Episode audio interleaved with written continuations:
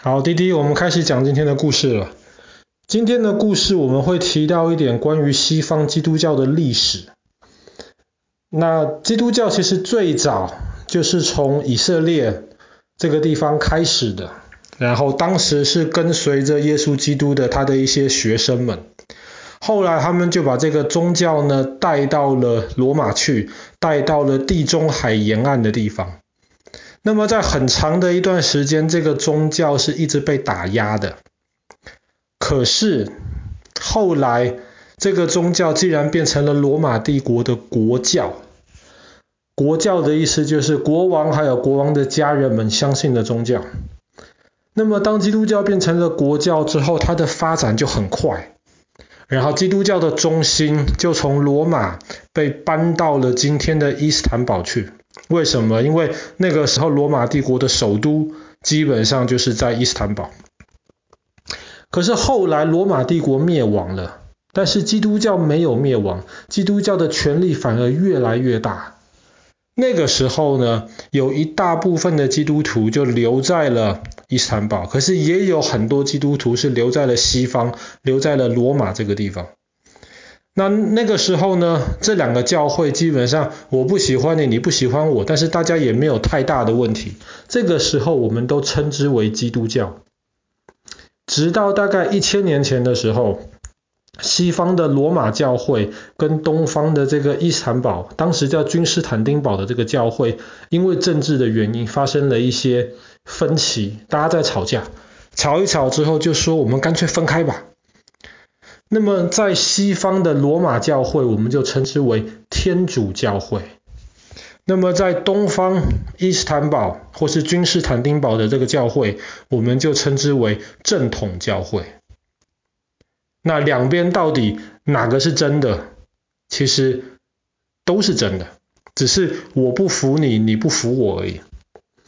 那么西方的历史我们比较熟悉，这个天主教会一直到爸爸去年讲故事讲到的时候，马丁路德以及他前后的一些人开始了宗教改革，所以西方的教会就分出来了，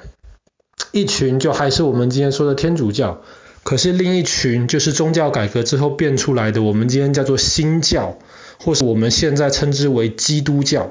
通常有时候指的就是这个新教的这个部分，所以这个是西方分成了基督教跟天主教。东方的正教会呢，正统教会相对相对稳定一点，可是这个稳定其实也没有多久，它稳定到后来伊斯坦堡这个地方被回教徒抢过去了，那么正统教会的基地都被抢走了，没了啊，那怎么办呢？后来，他后来就主要分成了两支，一支就是在今天希腊的这个地方，我们称之为希腊正教会。那么另一支就是往北边走，到了俄罗斯，到了莫斯科这个地方，那么我们就称之为莫斯科正呃，就俄罗斯正教，或是称之为东正教。这个东方大概也是分成了两大支。好，爸爸刚刚讲这个很复杂、很无聊的这个历史，为什么呢？因为今天的这个故事讲到爱沙尼亚的故事，就跟这个东正教有关系。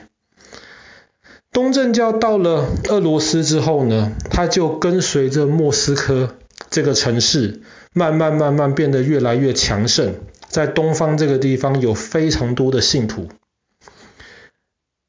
一直到大概四百年前的时候。那个时候，东正教里面有一个人，他就觉得说，他其实是出于好心，他觉得说，哎呀，我们的东正教虽然很多人相信，可是我们好像有已经变成都是在做表面功夫了，我们好像祷告或是我们聚会都只是在做这个样子而已，这样子没有意义，他就决定要重新的，等于说是呃兴起。这个东正教，那么当时他采用的一个兴起的一个方法呢，就是跟东方的另一支，就是希腊正教的那些人去讨论，然后看一看能不能把这个东正教的这些传统，或者是他们呃呃就是礼拜天这个敬拜的这个方法，能够变得更回归到原始，回归到初心这样子的感觉。所以后来呢，他就跟希腊正教的人讨论完了之后，他就觉得要对东正教进行一些改革。可是进行改革是好事，他的利益，他的出发点也是很好的。可是他当时没有跟其他太多人商量，他就自己决定他要开始进行改革。后来他就改了很多东西，改了很多东西之后，绝大多数在俄罗斯的老百姓没有问题啊。他们觉得改革就改革，反正我们每天该怎样就是怎样吧。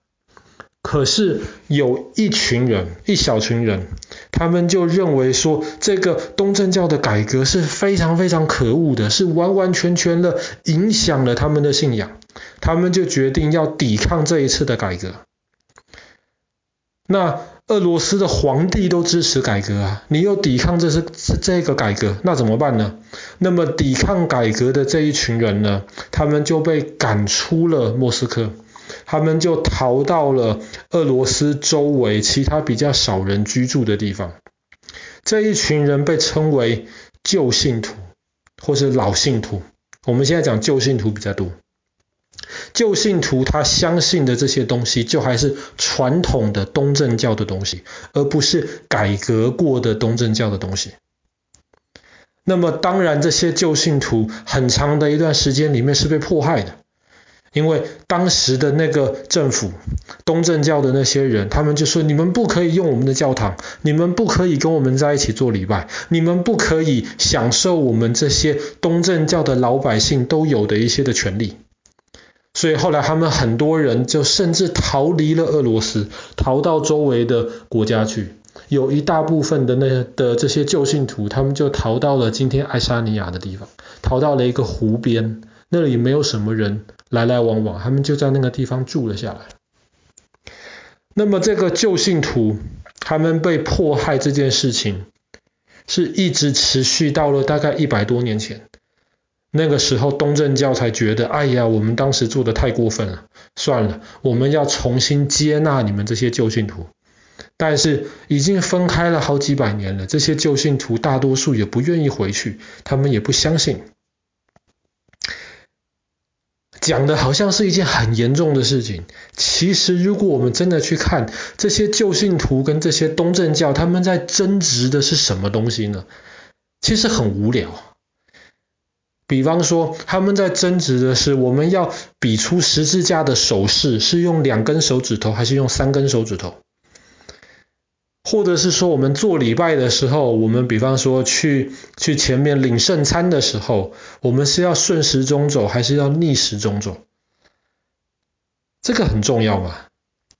那爸爸真的不觉得这个事情很重要，可是当时这些旧信徒的人就觉得很重要。然后东正教的这些人，他们也觉得你们如果不改过来的话，你们就是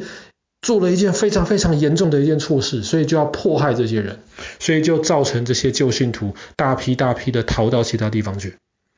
那么今天全世界估计还有一两百万的旧信徒，在全世界各地其实都有。那么在爱沙尼亚，我们可以找到其实一大群。其实旧信徒的生活很有意思，因为他们。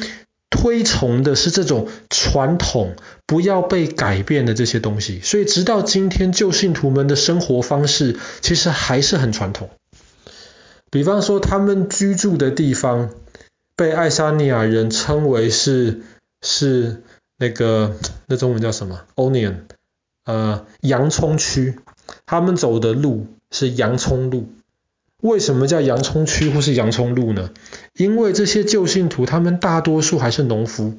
然后他们平常维生的方式就是种这些很大的洋葱，或者是种一些这种其他不同的这些农作物，然后把这些农作物没有经过太多的调味，做成很简单不过分量很大的食物，然后卖给来往的这些旅客吃。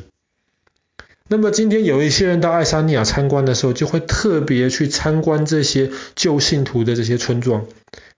住在旧信徒的这个村庄里面，然后吃着旧信徒的这些食物。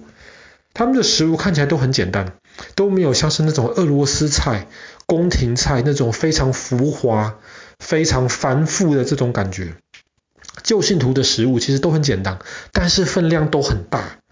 然后吃起来好像都很过瘾。这种大块的肉、大块的菜，然后很大分量的马铃薯。那其实全世界除了爱沙尼亚之外，还有很多其他地方，在美国，比方说，或是在很多其他地方，也都还有这些旧信徒的这些啊、这些群居地呀、啊，他们的村庄，只是在爱沙尼亚的这个是规模最大的，然后有很多观光客被吸引到这边去参观的。